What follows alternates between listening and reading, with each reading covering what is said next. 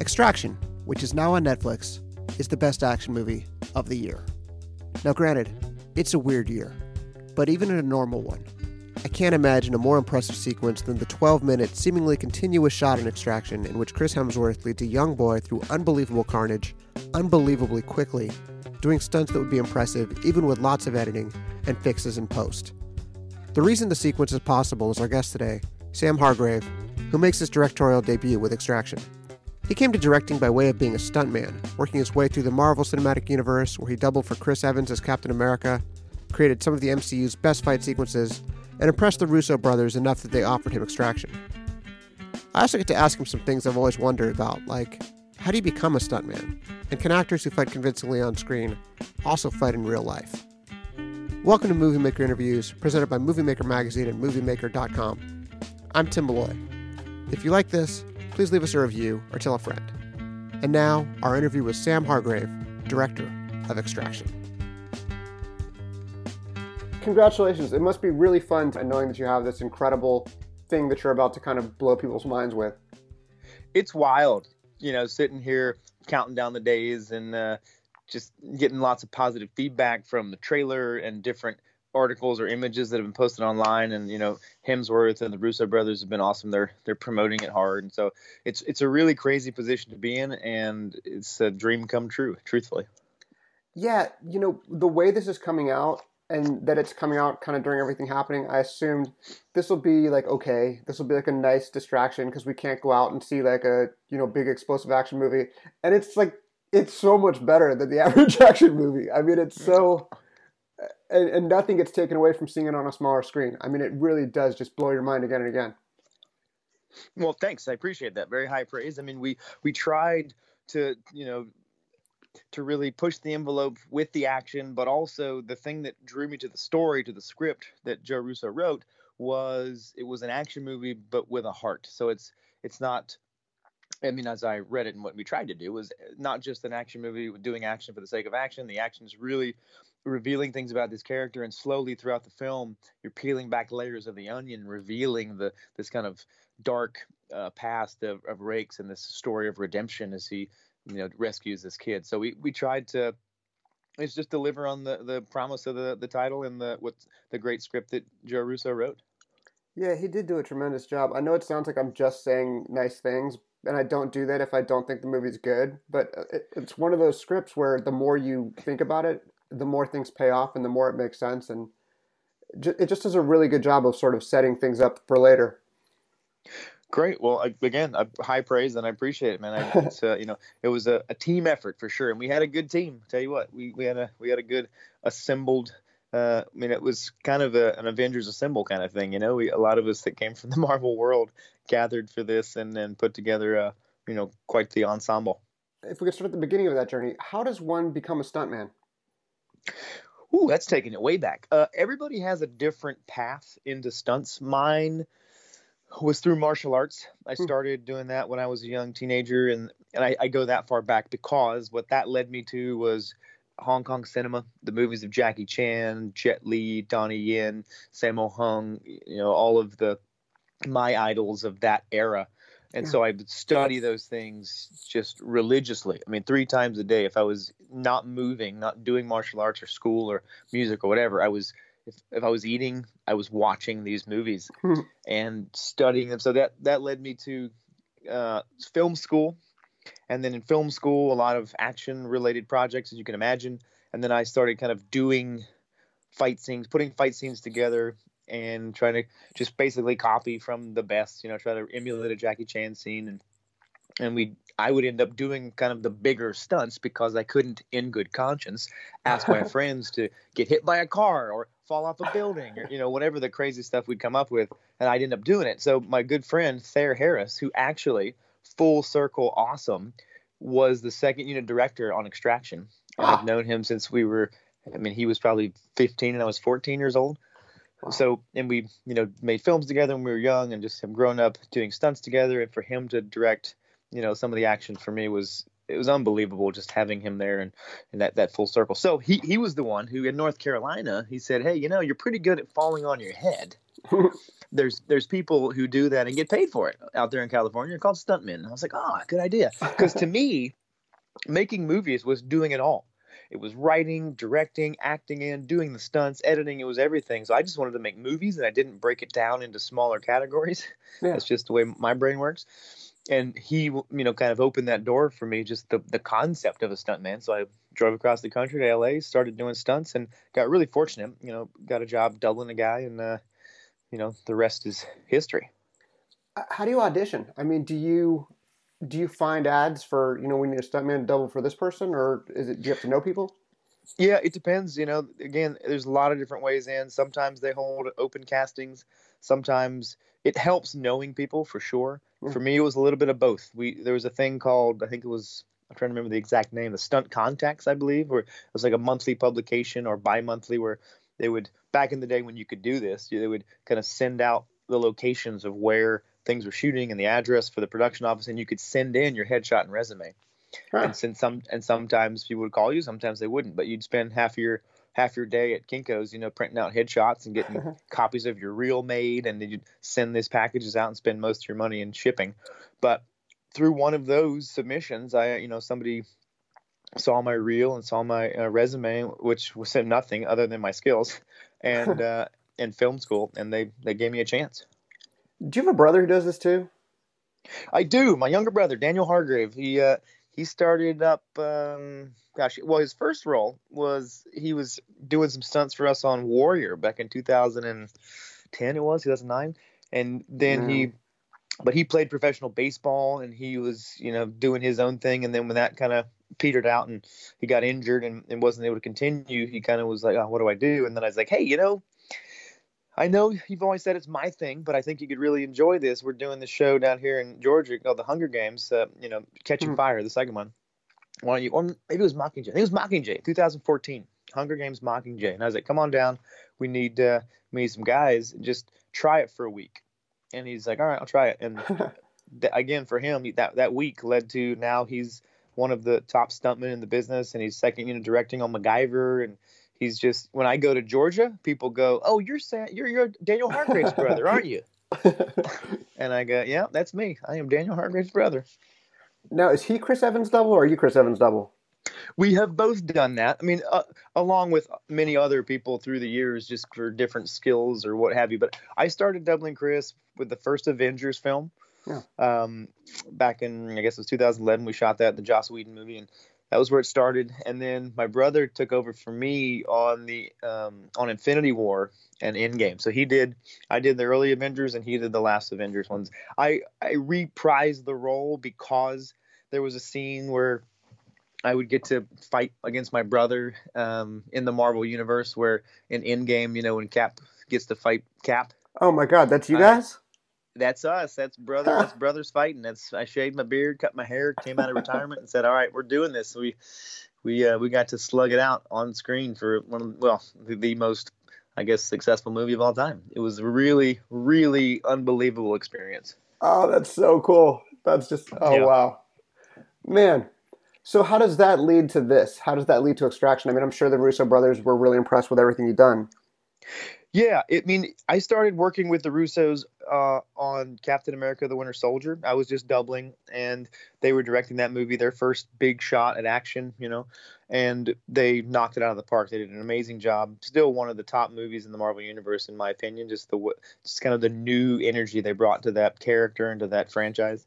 Oh yeah. Um, and so I got to work very closely with them. We became friends and uh, just saw their passion for cinema and storytelling, and I re- we got on really well. They called me and asked me to coordinate uh, Captain America: Civil War for them. So, you know, that was a big deal in the Marvel universe because they knew me as a stunt double, but they vouched for me and brought me in as the stunt coordinator. Yeah. And so I was doubling and coordinating, and we got to know each other better, and you know, designing more with them, working through the script, script phase of designing action. So then they brought me back on Infinity War, and you know, we'd kept in touch in between the films, but it was really on Infinity War when we started talking seriously about me directing and how that was my kind of goal, and that's where I wanted to. That's where direction I was headed. And Joe, you know, said, "Hey, I think I have a script that will." would be a really great first film for you. Give it a read. So I, I did, and it was the script for Extraction. now, before we get into extraction, because there's so much stuff I want to ask about that, I have just kind of a dumb question that I think about every time I'm watching one of these incredible martial arts sequences. If an actor is good at fighting on screen, are they generally good at fighting? I mean, if Keanu Reeves is that good in John Wick, can he probably also fight if somebody attacks him walking down an alley? Yes, I mean, there's you, you can't spend that much time training and doing martial arts without ha- acquiring a bit of skill. Now, the the beauty of movies is, you know, the fights are designed for the heroes to win. so, so you know, regardless of their skill, they're gonna they're gonna the fight's gonna go down how we design it to. But yes, because the Keanu Reeves, uh, Chris Hemsworth, even Charlize Theron, like they put in so much time in the training. I would not want to be someone who mistakenly tried to, you know, take something from them in a dark alley. Would be my point. Yeah. So the thing everybody's talking about, the thing that's been sort of floating around online for a few weeks, is the oneer. It's an incredible 12 minute sequence in the middle of extraction that involves, first of all, a oneer for anybody listening is a single continuous shot. This single continuous shot involves two different people being hit by cars, uh, children, lots of extras, lots of falls, live ammunition, knife fight. It goes. It, I've named like half of the things that happen. It's so unbelievable. Can you just walk us through how you begin to construct something like that?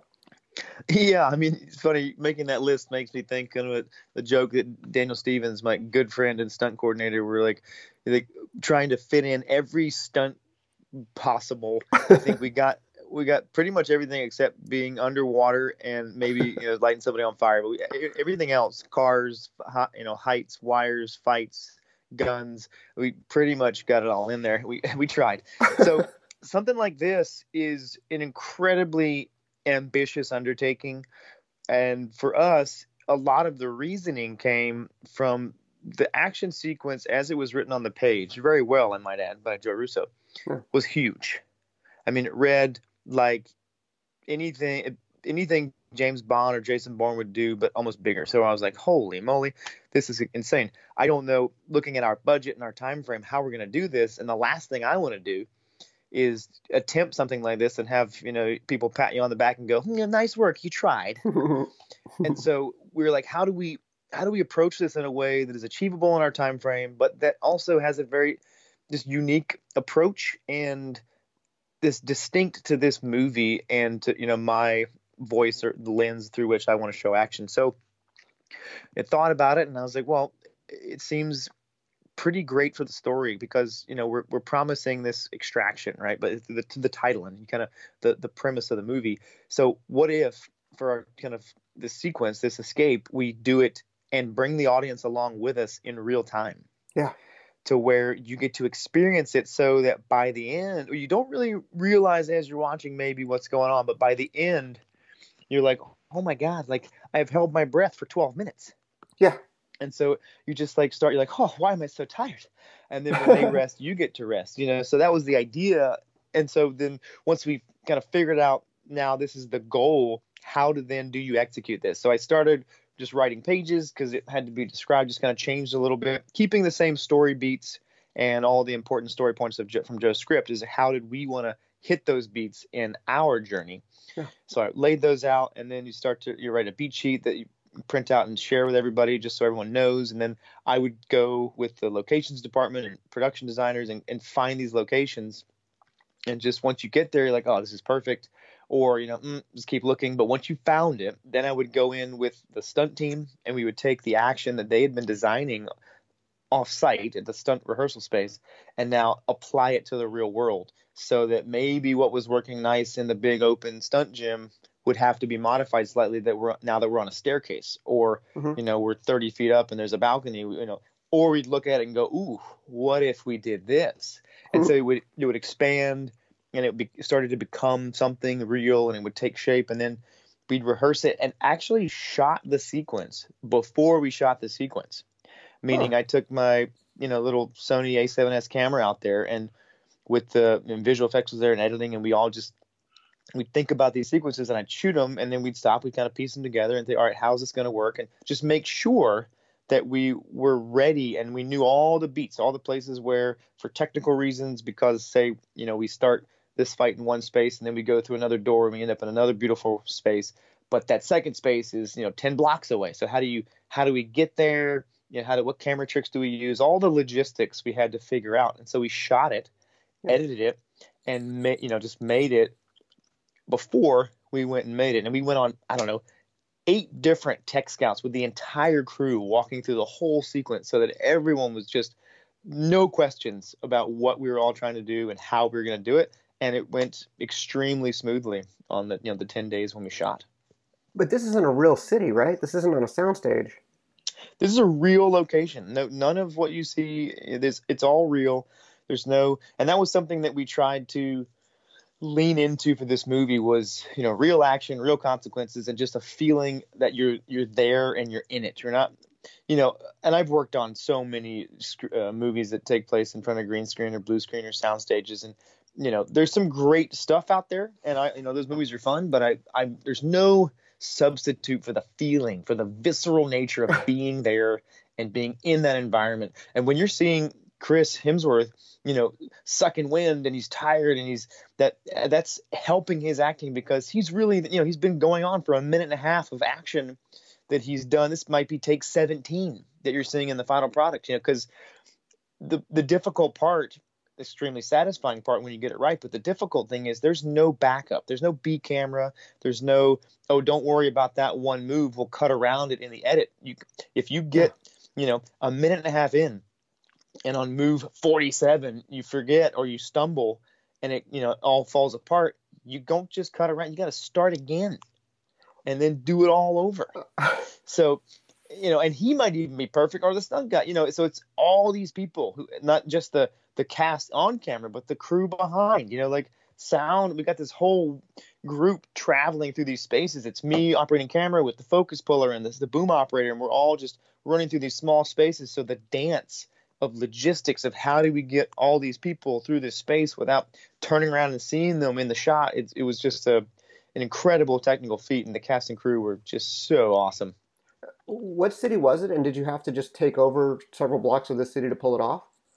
Oh yeah, the we shot in uh, Ahmedabad, India, which is mm-hmm. north of Mumbai, and we chose that city. Uh, Phil Ivey, our wonderful production designer, because he'd scouted all over, and there were a number of things that had taken to consideration. Is because for various reasons, we weren't able to shoot a lot of the film in Dhaka, Bangladesh. We needed to find somewhere that had very similar architecture, mm-hmm. so that we could, you know, buy that we were there. And you know, Ahmedabad, it was you know a fairly small city in India with 17 million people, but it was it was more manageable for whatever reason. We just it was had smaller um, some of the streets are smaller. The architecture was the main thing that really fit with the vibe of Dhaka, Bangladesh.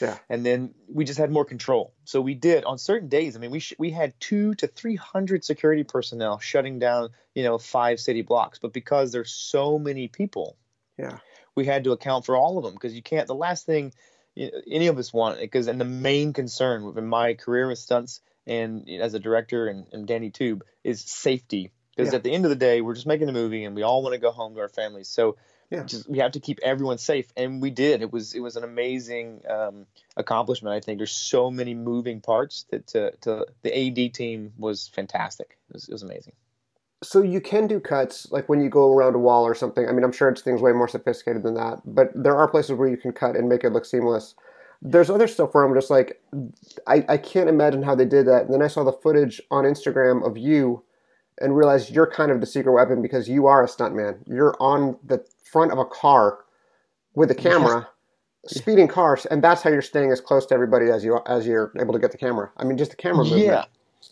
yeah. It was because part of the the feeling that Tom Sigel, our DP, and I had decided on was we, when we were in Dhaka, when we were on this mission, we wanted it to be very visceral and kind of almost documentary style, very handheld, very energetic not shaky cam where you can't tell what the heck's going on, but life in the camera. And yeah. so I was like, well, you can, you know, sometimes when that goes away and you're using long lenses uh, for car chases or anything, to where you don't have to be as close, you can feel the change. And we wanted to keep it within the same, um, you know, signature style. So how do you do that? I'm like, well, we got got to get right in there. How are we going to do that? Well, you know, there's do we use a a, cam- a crane arm? It's like no, it's too steady. Do we do mm-hmm. this? I'm like no, I just got to I just got to get in there. So we devised a number of different um, rigs, different uh, modified vehicles, so that I could uh, you know, do these certain things. And I think the the footage that's floating around on Instagram is this little blue car that hilariously we had a camera vehicle for mo- a lot of that, but for this one piece we had to, to stay close enough.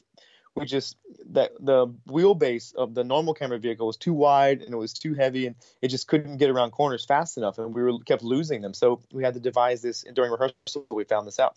Get this little light car that could drift. So i'm drifting around corners on it's like how are you going to hold on? Well i got to be able to get off quickly for the next transition so we got to keep you know keep it very clean. So i'm strapped to the yeah the hood of a little you know rocket race car so that we can drift corners. And Tyler Whitty, our driver, um, I mean, there was a lot of great drivers, but he was the camera car driver, and he was sliding around, staying you know inches from the rear end of this car, and I'm right there with the camera, and the only thing holding me on is a is a little you know piece of tech line, and then when the time is right, they pull. It's called a quick release, so that I can get off the car, so that you have a seamless transition from this crazy driving and now somehow you know we get off and, and get into the car we, we just had a lot of wonderful minds devising great little tricks of how to make this thing smooth and seamless and, and super visceral it's been a little while since i saw tokyo drift drifting is like when you're coasting sideways on the tires right Right. Yeah. Or if you come into a turn, instead of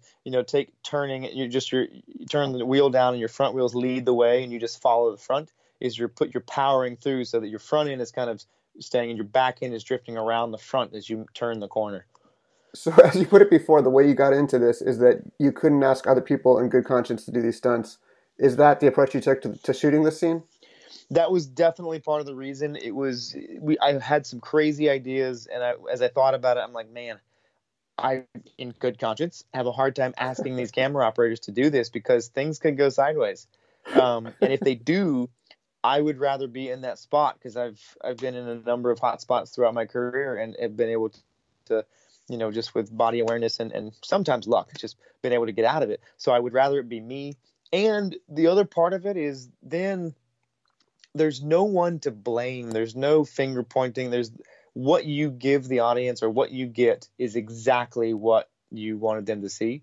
Yeah. And you can't because sometimes in our business, you know, second unit director or whatnot, you, you get there the final product and you go, oh man, I wish they didn't cut there, or gosh, I wish the camera operator had followed that to the ground, or whatever the reason. And now in this instance, you're like, nope, that is you can't say that because you, sir, were operating the camera, so you got no one to blame doesn't anyone say you're the director of this movie? We need you. We can't lose. I mean, I talked to the director of Hotel Mumbai, and he cut his hand in a fan.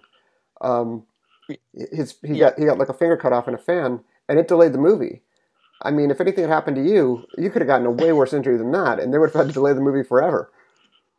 Well, eh, maybe. I mean, eh, it's funny because I did have a lot of people. I think the only reason I was able to do this was because of my background. Because yeah and i i was and i can be very adamant when i want to be and i was like i'm doing this and they're like okay i guess we're doing it. So um yeah it's true we could have we, i was very fortunate and the you know the real the real heroes of that sequence is in keeping me and all the actors and everybody safe is the stunt team daniel stevens and and all the guys who are responsible for keeping that safe and overseeing the safety and the ad department. Lee cleary like they all kept us safe. And you know, there were times when because you're in it, right? Like, and you want to just get the best shot that you push. And I like this, you push a little bit too much. And you know, Daniel was always right there, being like, you know, hey, I think we're done. And I'd be like, no, I got to do this thing. He's like, you got a great shot. Review the footage. Like, you're not getting hurt today. And I'd have to like, was step out of the moment for a second and say, hey, you know what? You're right. Like this, this is a movie, and as crazy as I get sometimes, you're right. We need to like, we've got, we've got good stuff. Let's not push our luck Uh, how do you silence the part of your brain that goes, that's going to really hurt, or you're not going to be able to walk, or you're going to die? You know, it's funny. You don't silence it. It's kind of like coming to, to understand it and and then overcome. Because you, for me, it was always about when performing or even just coordinating or even operating camera when I'm directing, is you try to step back and look at all the possible scenarios. Like, how can this go wrong? Mm. What are the ways this could go south and someone could get hurt, me or anyone else? Think of all the possibilities. and then start to just systematically go, go down the list and, eliminate those variables where okay now or as best you can certain times for example like when you're strapped to the hood of a car at a certain point you you're trusting mechanics or someone else's judgment of when to pull a wire and you know, it becomes trust Yeah. but you eliminate as much as you can put the right people in the right spot and then once you've done that you've addressed all the possible issues for me it was all about focusing on what you have to do to succeed Yeah. and then so the positive outlook and that kind of visualization overrides and takes precedence over any of the negatives because if you let that creep in that's when you know things can go wrong. Eh, for me that's how i've noticed in my career. So i just focus on what do i have to do to get this right and just one moment at a time. It's a very zen state really performing stunt or even like the stuff i was doing on extractions. You have to be present because if you're thinking in the future or you're thinking in the past of something that happened you, you can take a misstep and it can mean your life. So you have to be present and aware of everything that's going on. And it's a really a pretty great uh, space to be in Is it easier to lead a set when they see, you know, this guy is putting himself at risk too? Not at, I don't want to say at risk because I mean I know you're taking great safety precautions, but that you're willing to, you're kind of not asking anybody to do anything that you wouldn't do. I think so. I mean, there's you know leaders come in all different shapes, sizes, and, and styles. But for me, I've always led by example. And so for this sequence to take place, it was the first ten days of shooting. It was day one through day ten. So you definitely it, it sets a, a tone for the movie of showing one that you're gonna there's nothing you're not going to do as the director to get the shot and do what's best for the movie Yeah. but also that you you know you you understand what the, how much work this take work this takes and how you know how hot it is and how hard this is but you're right there with your crew. I'm not sitting in like an air conditioned tent saying do it again you know? And there's nothing against that. There's i'm not da- uh, you know downplaying that style of leading because you know that also works. But for me you know like if i've got an actor in the water i'm in the water with them yeah, if I've got somebody up at height, like I'm there with them, showing like, look, I'm with you, because it it's a very acting and performing is a very kind of vulnerable space, and sometimes you feel alone. And so I just want to make sure that the performer, whoever's doing this stuff, knows I'm right there with you. And for most of the stuff that I'm going to ask you to do, I've done it, Yeah. and I'll I'll do it again with you, and I'll be here if you need my help. was it sounds like you had to solve so many problems, but I always ask, what was the biggest problem that you had to overcome? Was it a technical thing? Was it a psychological thing? Was it a we can't get that location? Uh, you know, problems. That's all about attitude and perspective for me. And this might wax a little philosophical, but Hmm. I learned this a while ago. But people say, you know, some people see problems and I see opportunities. Mhm. So we had a lot of opportunities on this show, and opportunities for me, for other people to, you know, solve problems and uh, solve issues, solve, solve, uh, use their minds to creatively come up with solutions to just make the movie better. And one of our biggest opportunities for using our creative minds was finding you're right finding a location for the bridge at the Mm. end of the movie. What Mm. what you see is bridge number 73 and I, I kid you not is one of the best stories and you couldn't write it if you tried. We found the perfect bridge. I think it was bridge 70 or 69 i think it was bridge, bridge 70 it's the perfect bridge. We had you know great landscape on the other side. We had control over it. It was the, it was perfect length. It was like oh we love this bridge. You got the right height for the water. It's, it's amazing. We start getting into prep and it's like all right whew, and the one location down let's move on to the next one. And then somebody comes in with an article from the local paper. Oh, no. and they say give this a read. And i give it a read. And I, I i laugh out loud because i think it's a joke. And they say not a joke. The article says that underneath this bridge they have recently discovered like the army they're in thailand their army corps of engineers or whatever the equivalent is were down there talking about expanding the bridge they were gonna whatever and they found live ordnance from the second world war underneath our bridge. And they were shutting the bridge down and no one could be in, in I was like, you gotta be kidding me. They got bomb like there's undetonated bombs under the bridge. That's a joke. And that was not a joke. We corroborated it with many sources. We went to the military and we're like, is this are you serious? And they're like, Yep, sorry, you guys can't shoot here. And so we had to find another bridge.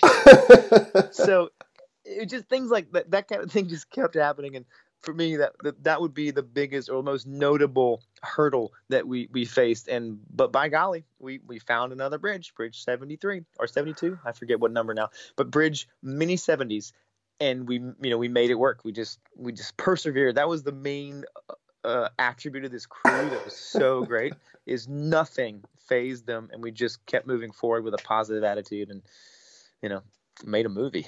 So your budget must have been like 750 million dollars right yeah, something like that. but all that was spent uh, removing the bomb from the under the bridge.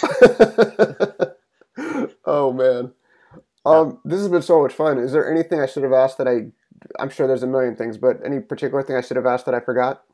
Um, I don't think so. But I mean, I was gonna want to say if if you didn't, uh, how incredible it was to work with Chris Hemsworth on this show. Yeah. He, I mean, he's done some great stuff. He's, you know, he's a movie star extraordinaire, but he really impressed me with his commitment to the cause and his collaboration. He would show up. I mean, he's a, you know, he's a producer on the show. He's the lead. He's, you know, keeping a certain physique. So he's in the gym all the time. He's a family man. He's got all these responsibilities, but he would, you know, we'd, we'd work a 12 hour day and then at night he'd come back and he, he would request another hour and a half, two hour rehearsal with the stunt team for the next day's work. And then on the weekends, he would work with me and the you know the actors who were coming in to just you know sometimes day players or some whatever. He would do he rehearse scenes on the weekend. He was so committed to the cause and so positive that he just really you know I mean, he's just a really amazing human being, and, and I think I think that commitment shows in his performance in the movie, and I'm really excited for the world to see his work in this film. Well, one thing that's cool is it's good acting too. It isn't like it's just a stunt movie or like it's just an action movie. The thing that most impressed me at the begin, like I didn't know what I was getting into, but when the 12 minute sequence starts, I'm like, this is really impressive how good their acting is as they're speeding a car through a crowd of people. And then it just keeps one upping on that and getting more and more emotionally intense and more outrageous in terms of what they do. It's it, it's just a very congratulations is all I can say. Congratulations. Thank you. I appreciate yeah. that very much.